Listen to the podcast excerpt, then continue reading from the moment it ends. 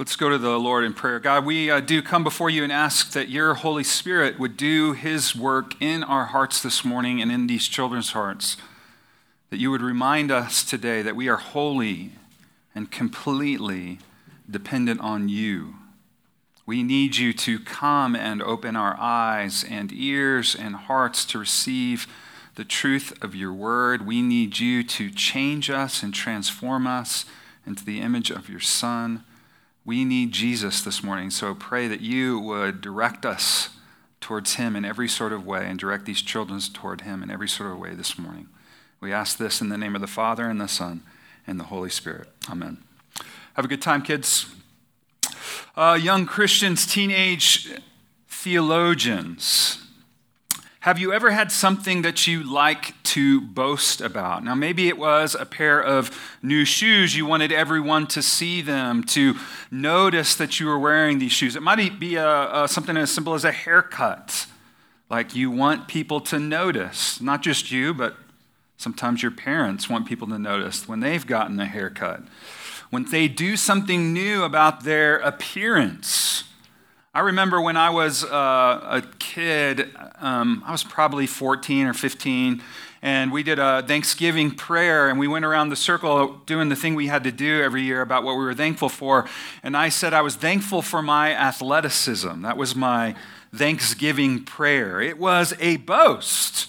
It wasn't really a Thanksgiving thing. Now, I thought it was in my mind, but I was really also humble bragging a bit. Why do we boast about things?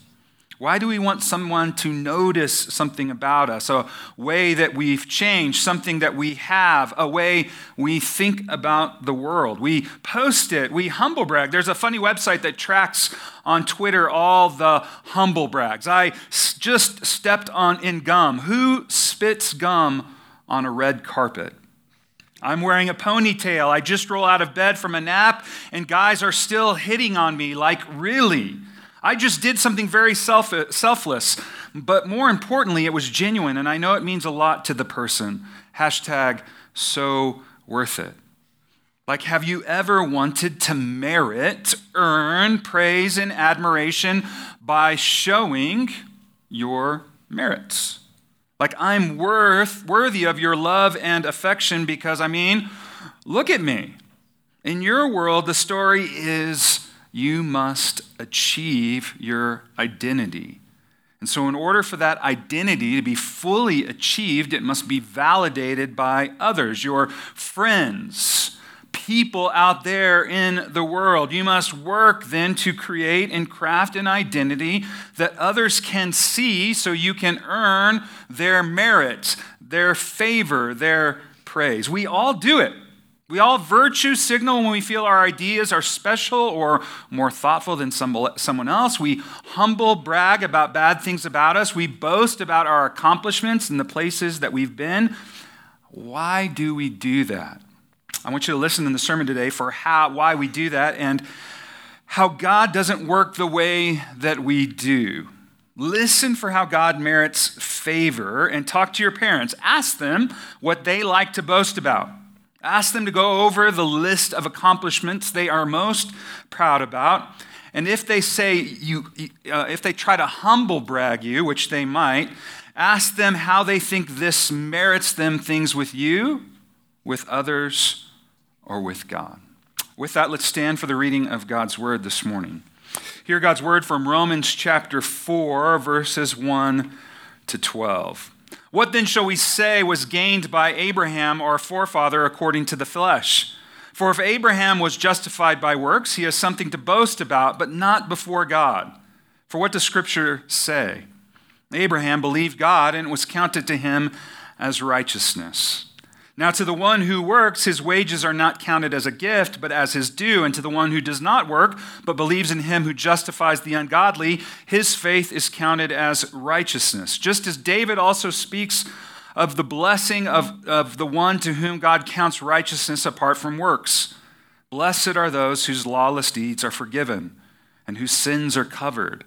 Blessed is the man against whom the Lord will not count his sin. Is this blessing then only for the circumcised or also for the uncircumcised? For we say that faith was counted to Abraham as righteousness. How then was it counted to him? Was it before or after he had been circumcised? It was not after, but before he was circumcised. He received the sign of circumcision as a seal of the righteousness that he had by faith while he was still uncircumcised. The purpose was to make him the father of all who believe without being circumcised, so that the righteousness would be counted to them as well, and to make him the father of the circumcised who are not merely circumcised but who also walk in the footsteps of faith that our father Abraham had walked before he was circumcised. This is the word of the Lord. You may be seated. Michael Sandel has a book entitled The Tyranny of Merit. The book is a critique of individualism that has permeated our life, public life, especially since the early 80s and probably before. And Sandel's focus here was, uh, is when he makes this statement to regard oneself as self made and self sufficient. This picture of the self exerts a powerful attraction because it seems on the face of it to be empowering.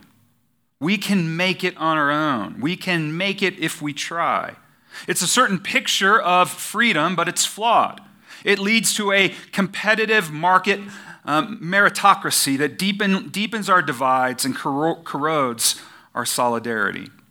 When I read this, I thought of Malcolm Gladwell's excellent book called Outliers. In one sense, Gladwell ta- tackles this idea of American exceptionalism, that one can truly pick themselves up by their proverbial bootstraps and make themselves something out of nothing. That has been an American story, a vision that has captured our imaginations. And it's deeply formative for us. Gladwell says we have fallen in love with this notion of a self made man or woman, of a rags to riches story, of the idea that if you make it to the top of your profession or world, you deserve a salary, glory, honor for getting to the top. Why shouldn't you be richly rewarded? And that idea and that ethos has permeated virtually every way in which we think about achievement. And Gladwell says, I think that the idea is completely false. It's worse than false, it's dangerous. In the book, Gladwell looks at a smattering of successful people and teams and groups and displays how, in every case, there were outliers, a convergence of many things that in the end contributed to make this person, this group, to make their success possible. For Gladwell, identity is never achieved by the self made man. There is always, he discovered, a given aspect, an outlier, a place of grace, a place of undeserved favor. Now, our imaginations, too, are shaped by stories of hard work and merit of ways to earn what it is we receive, of achieving identity. It is good morality. It is the way things ought to be. You work hard and you receive. And if there is an outlier of grace, it's just that an outlier. It got us in, but we must keep ourselves in. We must do the work. We might have got a break here or there, but to stay in, we had to keep working. Paul enters into this very real human situation. And today we're going to look at this text in four ways. Number one, Abraham was justified by faith, not by works. Number two, he was justified prior to the work of circumcision. Number three, thus he is the father of faith. And number four, we should walk in the faith footsteps of Abraham. Number one, Abraham was justified by faith, not by works. We see this in verses 1 through 8. The text starts with a question What shall we say about our forefather Abraham? What was gained by him in the flesh? What, in other words, are his merits? Doesn't he have reason to boast? Is his identity as the father of Israel achieved or received? Now, the merits of Abraham are many. Abraham, in the rabbinical tradition of Jesus and Paul's day, Abraham was thought to be justified by doing the law. He was thought to be made right with God, to have a right standing with God based on himself keeping the works of the law. Now, Abraham is the most important figure up to this time in all of Judaism. He was a hero worshiped in the midst of an idolatrous people. He worshiped God in this culture that was anti God. It's like stories of, for us of celebrities who, in the midst of their great temptations, are won over to Christ and they become somewhat um, iconic figures for us of faith, basically because of where they're placed. Abraham was such a hero. He was called out of Ur, out of a group of moon worshippers, into a culture of people who worshiped a pantheon of gods, and he was faithful to the one true God. And for his worship, he is a hero. He isn't just a hero, he's a prototype. He's a prototype of what Israel is called to be. He is a legend. His grave became a place honored as a holy place. He was believed to be one who obeyed God's commandments post being given the covenant perfectly. He embodied righteousness. He was, as Psalm 1 says, a tree planted by waters that bore its fruit in due season. Its leaf did not wither, and the legend of his righteousness grew to sinlessness. He merited righteousness in the covenant because, in response to the covenant, he was sinless. Listen to this passage from one of the writings of Paul's day that was preached and used by the rabbis of Paul's day. Abraham, the father of a multitude of nations, suffered no blemish to his honor and had no equal in glory. He observed the commandments of the Most High and entered into a covenant with him. God was near to him in his flesh and faithful to him in his temptations. Therefore, God swore a firm oath with him that in his offspring he would bless the nations and that their possession would stretch from sea to sea, from the river of Euphrates to the ends of the earth. And what did this faithfulness merit for Abraham? Isaiah 41 8 says he was called a friend of God.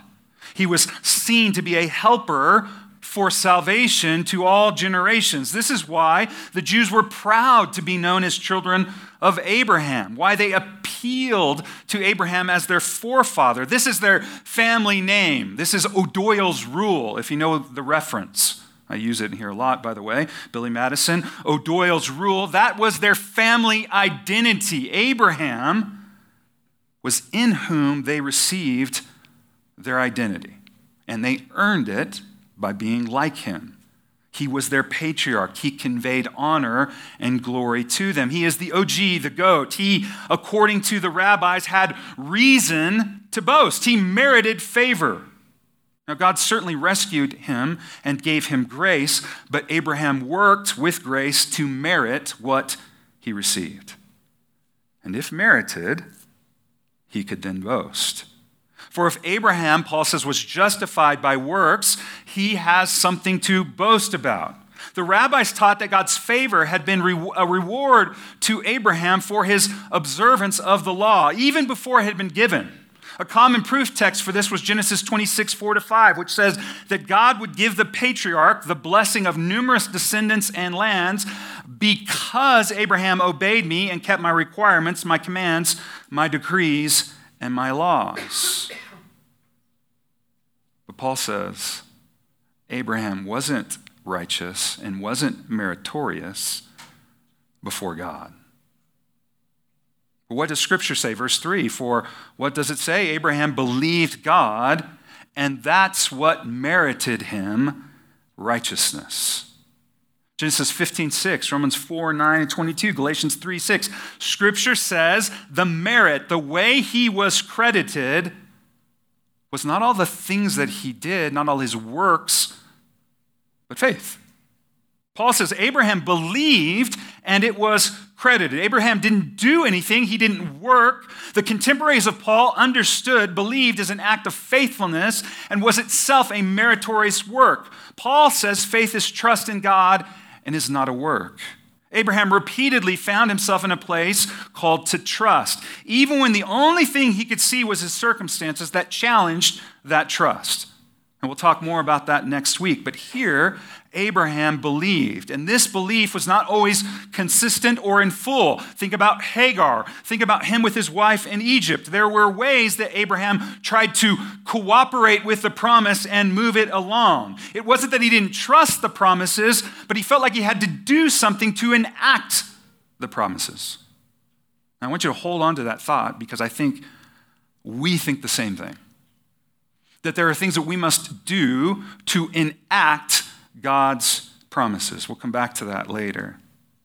Now, stop here for a second and consider Abraham's achievements. He did forsake the civilized world of Ur to be a wandering nomad in a land he did not know that was not his home, Canaan. His journey was long and perilous. He had great many herds and servants and victories in battle. He intercedes for the city of Sodom. He is willing to sacrifice his beloved son to a largely unknown God. All of these things are remarkable. And if this was the story, his identity would seem to be achieved versus received. But worthy and noble as these things were, they were of no consequence in realizing God's promise. You See, all Abraham had was trust. There was nothing he could do to make the promise happen but receive it with faith. Edwards, a commentator, says Abraham stood before the awful choice of trusting in, his credi- in the credibility of God despite the howling evidence to the contrary. His faith was not a work, not a virtue, not an expression of the heroic will, but a surrender in weakness. A surrender to powerlessness in the face of overwhelming opposition to the sovereign word of God. Ernst Käsemann, the theologian, says faith is itself a form of poverty. In faith, the believer must wait for blessing. It's a place where the Creator alone can and will act. John Calvin says faith is deriving from another what is wanting or absent in oneself. Faith is an attitude of receiving, of surrender. I can't do, I can't earn, I can't merit. Abraham believed and it was reckoned or imputed. This is a divine passive, which means God alone is the one who did the work. He credited to Abraham righteousness. And righteousness wasn't Abraham's dues, like you owe me, because he didn't work for it. It was a gift.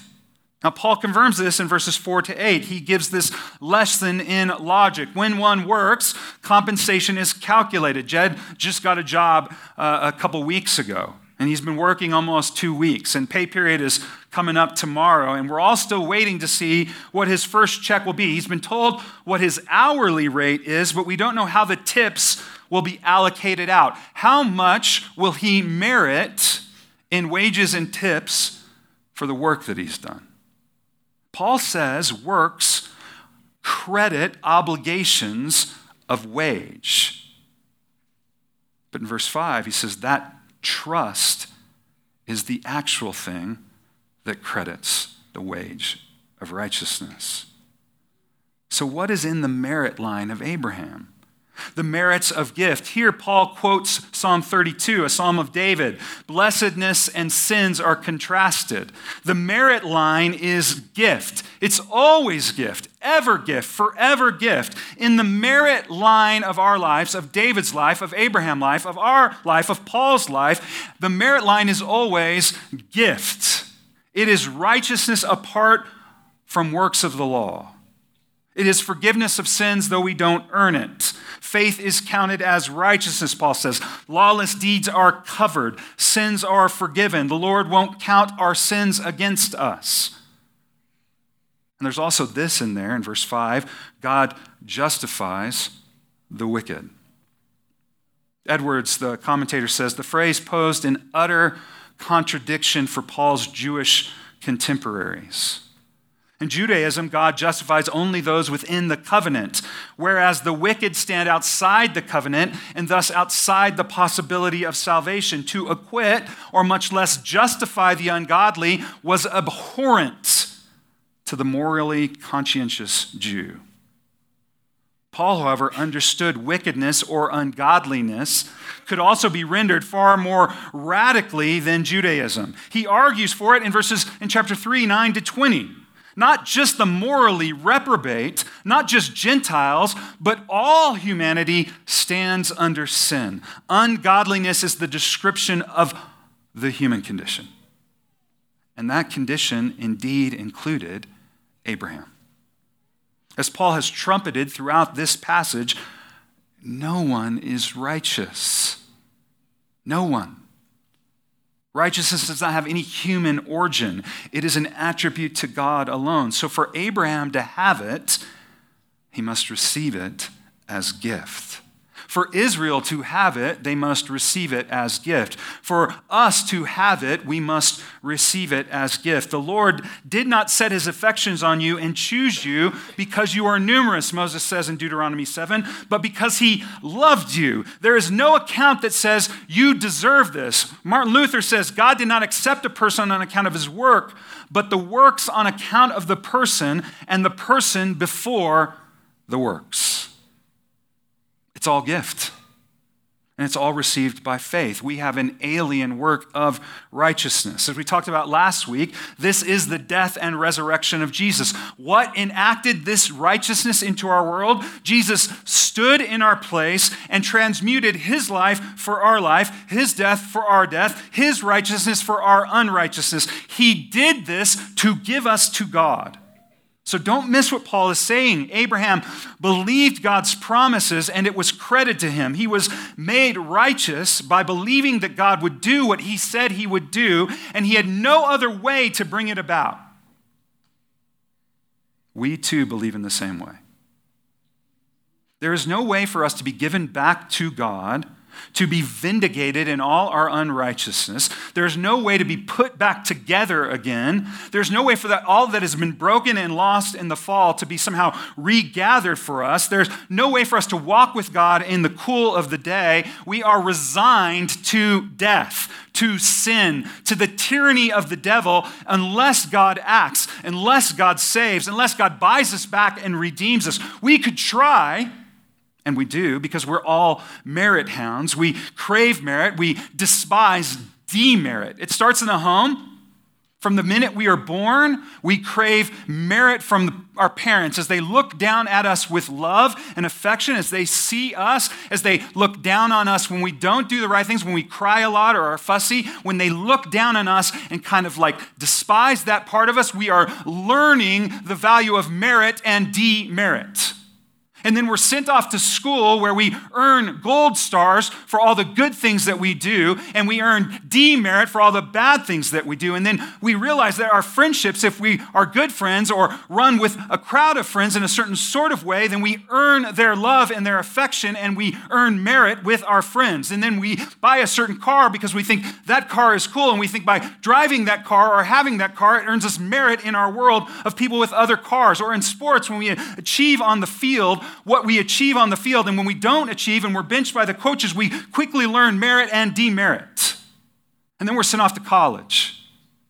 And very quickly, everything about the world on the college campus exposes us to the need for more merit how do we earn it in the face of our contemporaries and peers, in the face of my professor who doesn't believe the gospel? How do I, as a Christian, earn merit in his eyes? It's all about merit. And then we look for a spouse. And in our relationship with our spouse, we crave their merited affection. We want to earn the affection more than we want the affection to be given, because if we earn it, then we've merited something.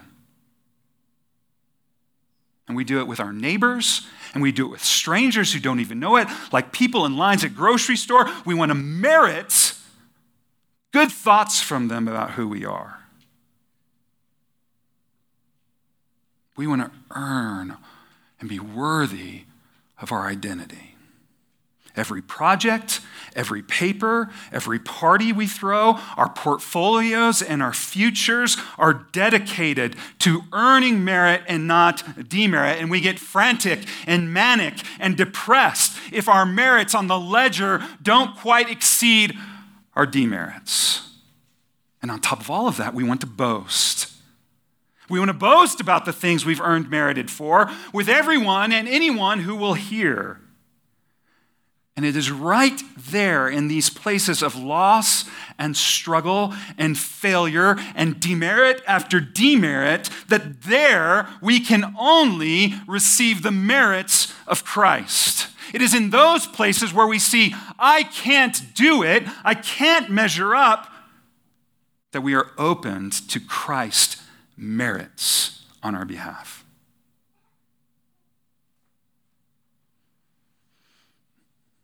There's one more objection, however, that remains for Paul.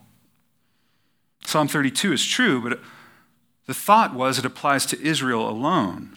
There was a midrash written on Psalm 32 God will, will God cleanse any nation? No. Only Israel does God forgive.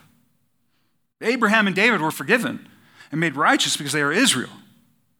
So, point two, Paul argues Abraham was justified prior to any work including circumcision. Paul here is arguing that the gift of grace is not for Israel alone. He asks in verse 9 Is this blessedness, this forgiveness, this gift for the circumcised and also for the uncircumcised? What are the circumstances that Abraham was made righteous? Was it through circumcision or prior to it? Now, the answer God credits to Abraham righteousness before he was circumcised. Abraham was circumcised, by the way, at the age of 99. Paul is forcefully arguing that Abraham was blessed before.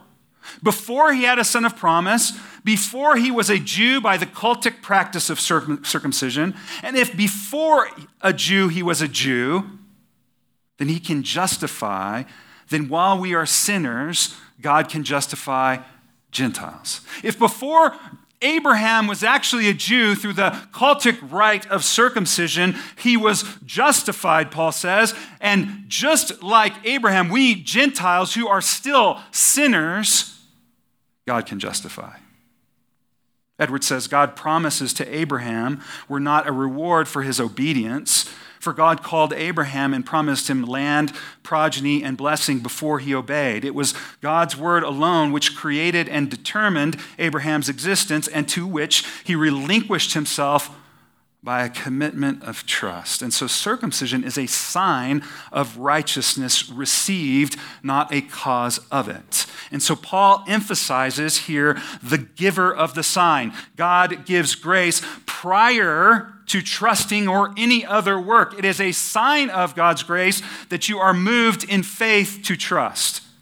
And baptism is also such a sign. It comes to the unworthy and it comes as promise. And so, Point three Abraham is father of Jew and Gentile because both require faith, verses 11 and 12. Abraham is our forefather in the faith. Abraham was reckoned righteousness by faith and not by circumcision. Abraham was the father of Gentile believers before he was the father of Jewish believers, for he was the father of all who believe, but not, have not been circumcised before he was the father of the covenant. His becoming forefather of the Jews was a subsequent specification of an original fatherhood of all who believe, namely Gentiles. Thus, both Gentile Christians and Jewish Christians in that order may appeal to Abraham as their father. There's not one way for Jews to be saved, then, and another way for Gentiles to be saved. All have the same prototype Abraham and faith that is given as a gift. And so justification by faith is grounded by which we are all made right with God. Just like Abraham, we are called to walk in the footsteps of faith. And that's point four. How do we do that? A lot of this comes from a conversation with Kyle Strobel. I think there is a rub for us when we think about justification and sanctification in our spiritual formation.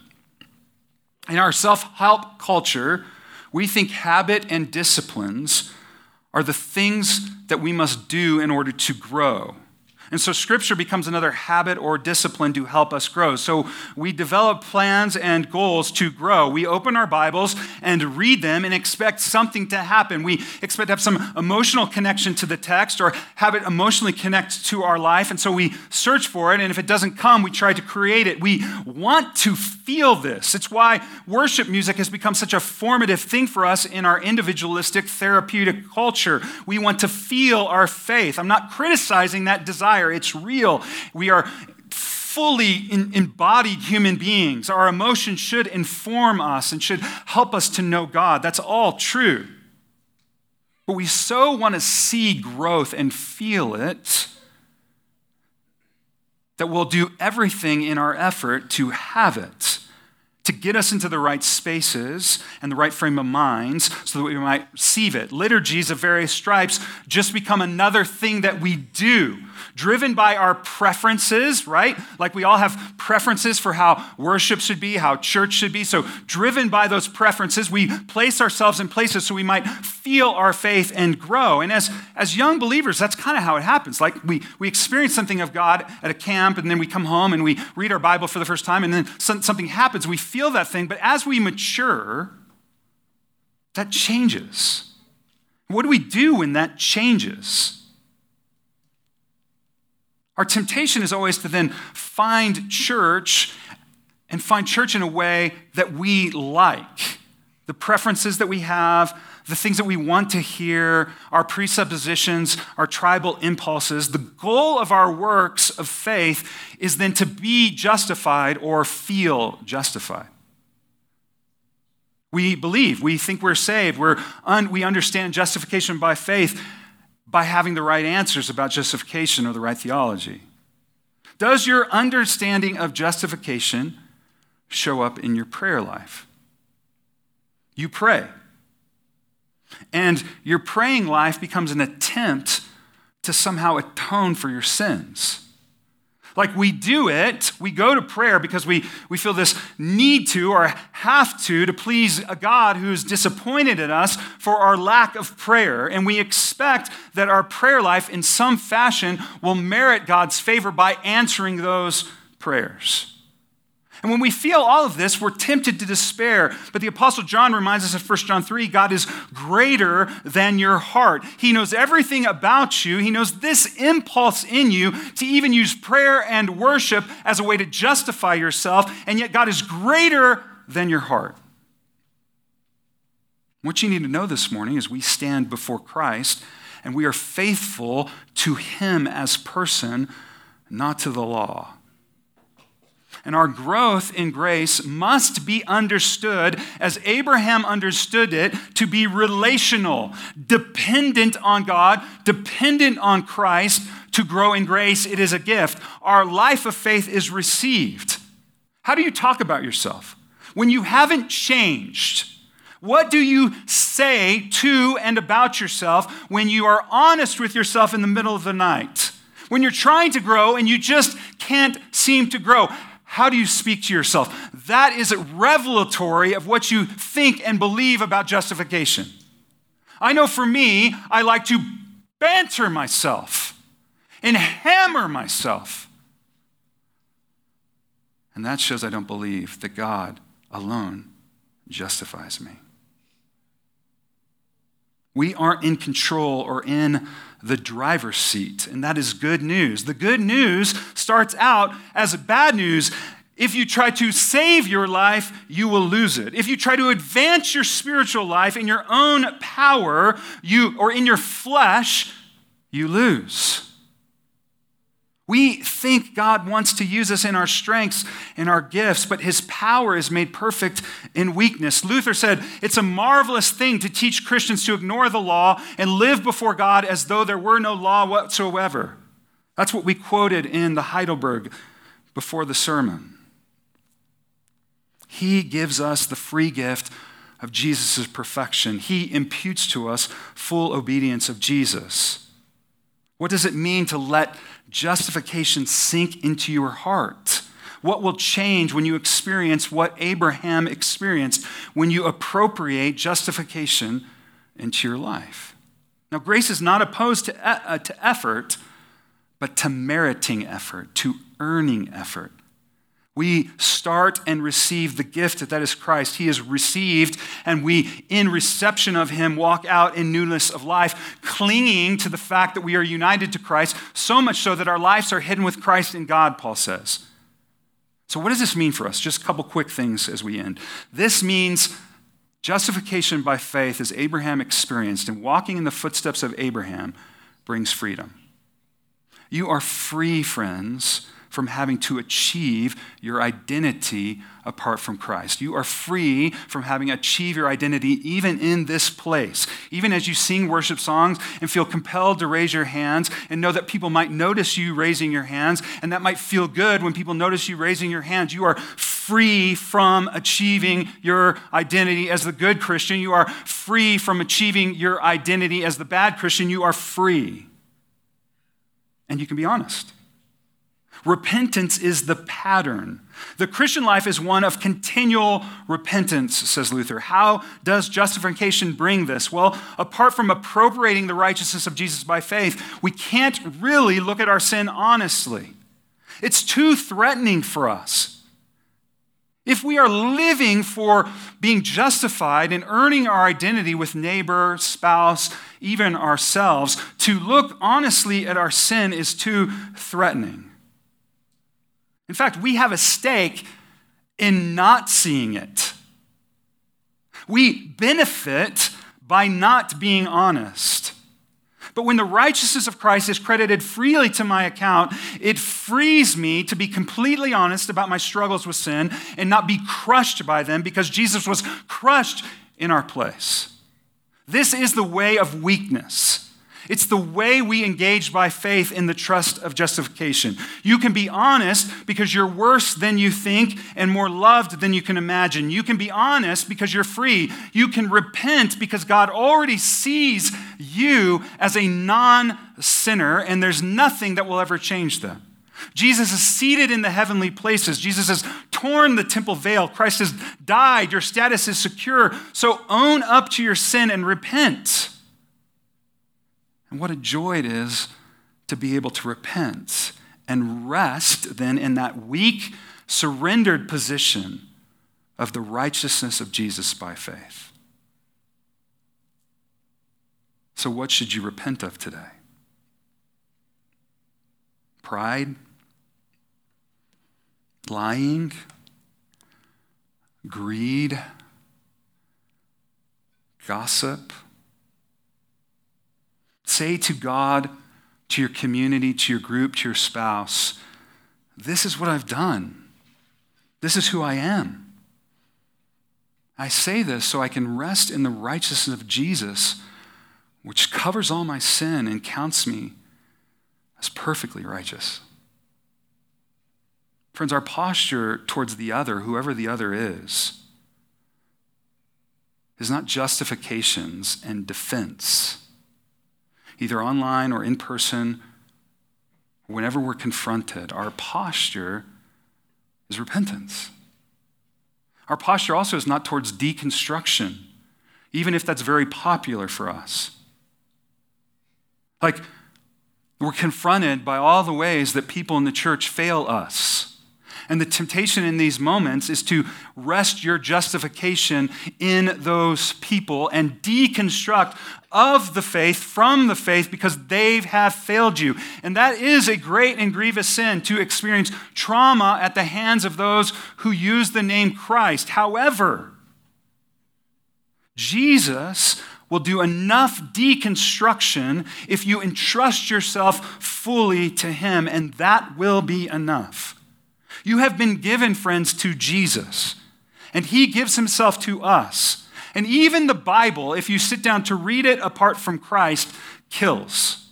The letter kills, but the letter and spirit give life. The end of our goal, of our activity, the end of Abraham's journey is Jesus.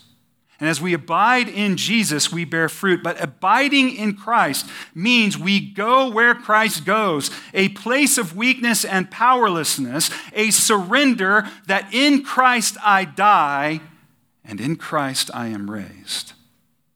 Weakness and loss and powerlessness are places of grace.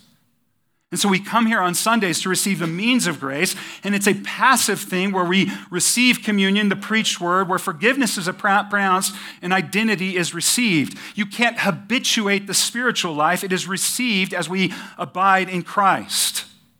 And when we mechanize our disciplines or our liturgy, like using them for merits of grace, we don't get Christ.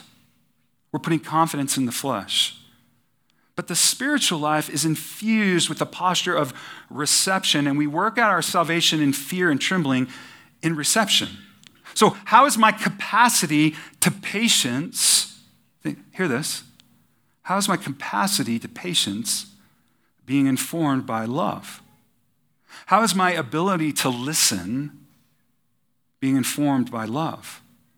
We don't create a life in our power but we descend in the truth, seeing the neediness of my soul, my desperation, so that I might embrace an alien righteousness that only comes in Christ.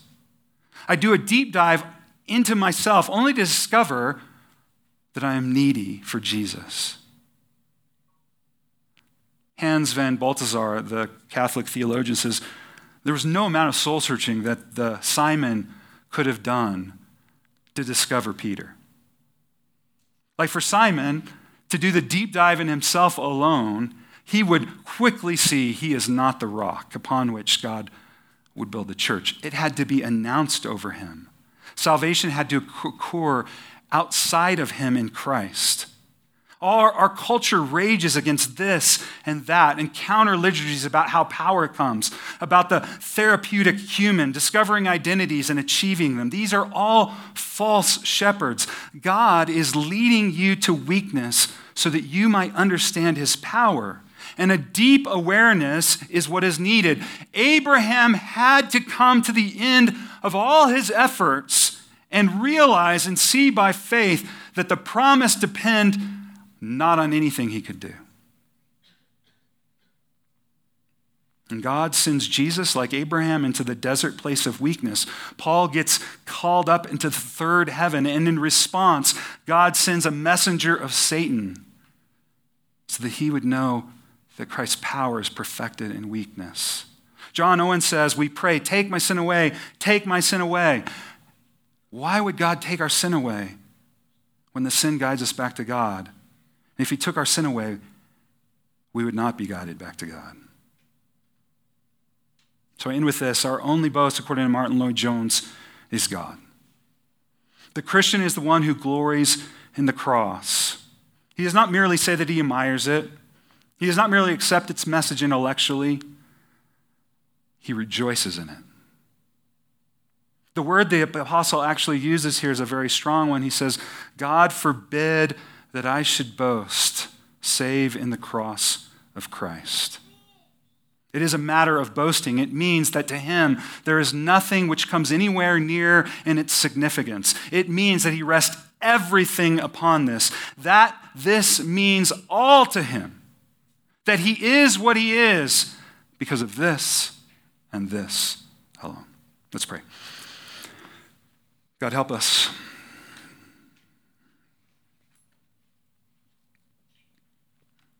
We are formed by merit, our imaginations, and everything around us.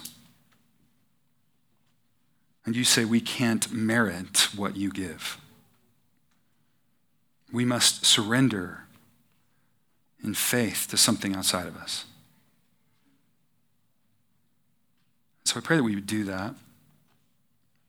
And I pray that our spiritual formation would look like that.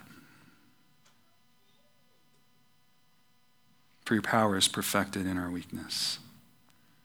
We ask all of this in the name of our Savior, Jesus. Amen.